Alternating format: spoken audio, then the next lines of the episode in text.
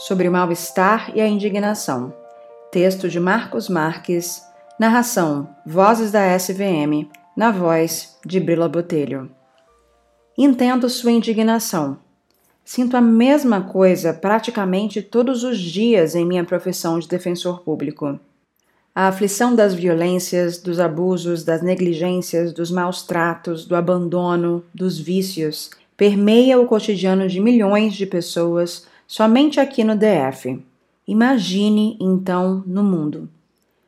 Enquanto estou presenciando injustiça, é normal sentir-me indignado. Sei que posso usar esse sentimento, naquele momento, para fazer alguma coisa para evitar a perpetuação desses círculos viciosos. No entanto, manter esses sentimentos constantemente na mente é sintoma de existência de emoções reprimidas e não amadurecidas no subconsciente. São imaturas porque, apesar de a criança sentir medo, raiva, ódio, ela, na verdade nós, foi condicionada a manifestar somente emoções socialmente aceitas e esconder aquelas outras emoções socialmente proibidas. Esconder as emoções, porém, não faz com que elas desapareçam. Elas continuam subsistindo sob camadas e camadas de pressão psicológica que se manifestam na mente agitada, angustiada, indignada. Como esse material não pode ser reprimido eternamente, esses sentimentos oprimidos transformam-se em compulsões mentais como se não conseguíssemos dizer não aos ululantes comandos mentais, que repetem eternamente: tenho que fazer isso, tenho que fazer aquilo. A questão principal da questão da indignação, do meu ponto de vista, reside em descobrir a causa desses sentimentos: a ignorância. Quando crianças, não conhecíamos o mundo, não conhecíamos as pessoas. Por desconhecê-los, criamos uma imagem sobre como o mundo deveria ser e como as pessoas deveriam ser segundo nossas perspectivas de desejo infantil de querer amor e aceitação plena. Então, quando crianças, imaginávamos a nós mesmos como dignos receptores de amor e aceitação incondicionais, que eram e ainda continuam sendo ilusórios, uma vez que são inatingíveis pois por mais que nossos pais expressassem amor e cuidado, eles não poderiam estar disponíveis para atender todas as nossas necessidades reais ou imaginadas o tempo todo. Ingenuamente, acreditávamos que o papai e a mamãe deveriam ser do jeito que queríamos e na hora que queríamos. E assim, também gostaríamos que o mundo e suas circunstâncias deveriam mudar para atender aos nossos anseios. O mundo das expectativas e imaginação quase sempre não ressoa no mundo exterior. Ao nos depararmos com pessoas e coisas diferentes dos nossos ideais de perfeição, criamos uma revolta interna que nos persegue até a vida adulta. Depois, já adultos, quando olhamos para as pessoas, para o mundo, para a vida, ainda continuamos, tal como uma criança, desejando um mundo perfeito e isento de contradições. Da perspectiva do Buda, essa revolta ocorre porque recusamos a ver as coisas, as pessoas e o mundo como eles realmente são insatisfatórios. A primeira nobre verdade é a verdade do sofrimento.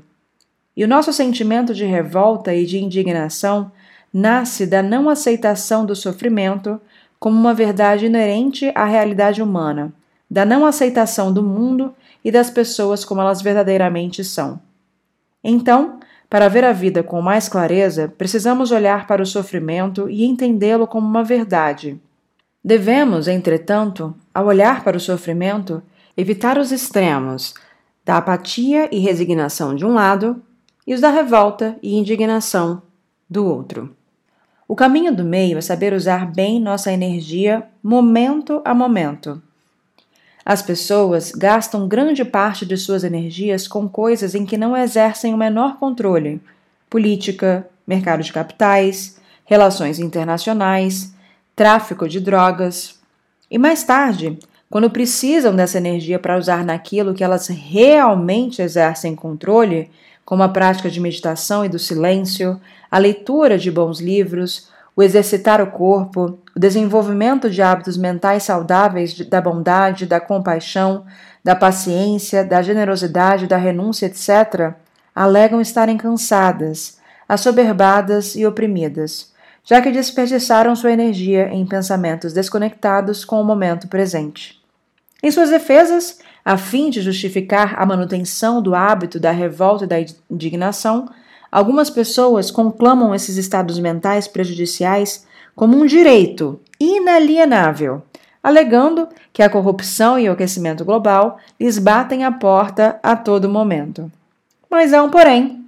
Do ponto de vista contemplativo, essas pessoas se esquecem de focar em suas respirações e, a partir desse lugar, deixam de perguntar a si mesmas: aqui, nesse lugar, entre essas movimentações de inspiração e exalação, o que eu posso fazer, além de pensar sobre, para evitar ou diminuir a corrupção e o aquecimento global?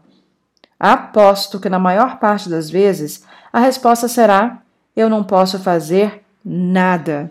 Ou seja, elas podem notar que no intervalo dessa respiração, apenas essa respiração, nada posso fazer para deter a corrupção e o aquecimento global.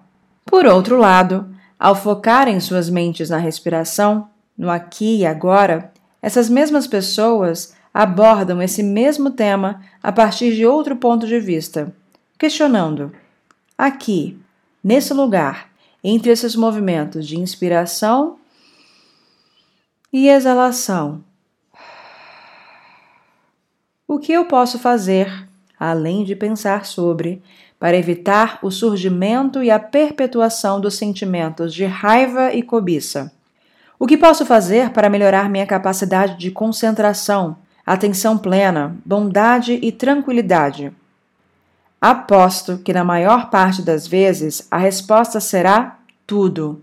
Ou seja, no intervalo dessa respiração, nesse espaço interno que está sempre disponível, sempre é possível escolher nossa resposta interior. Sempre é possível direcionar nossa mente para o desapego do desejo infantil de criar perfeição aonde não existe e usar a matéria-prima da realidade fática para transformação pessoal. As pessoas muitas vezes se esquecem de suas capacidades de alteração da realidade exterior a partir do desenvolvimento de habilidades mentais saudáveis. Nossa transformação interna, seja positiva ou negativamente, transforma toda a realidade ao nosso redor. Logo, a qualidade do mundo dependerá da qualidade da pessoa que somos neste momento e da qualidade da pessoa que podemos ser, em potência, no futuro a partir do empenho empreendido no presente.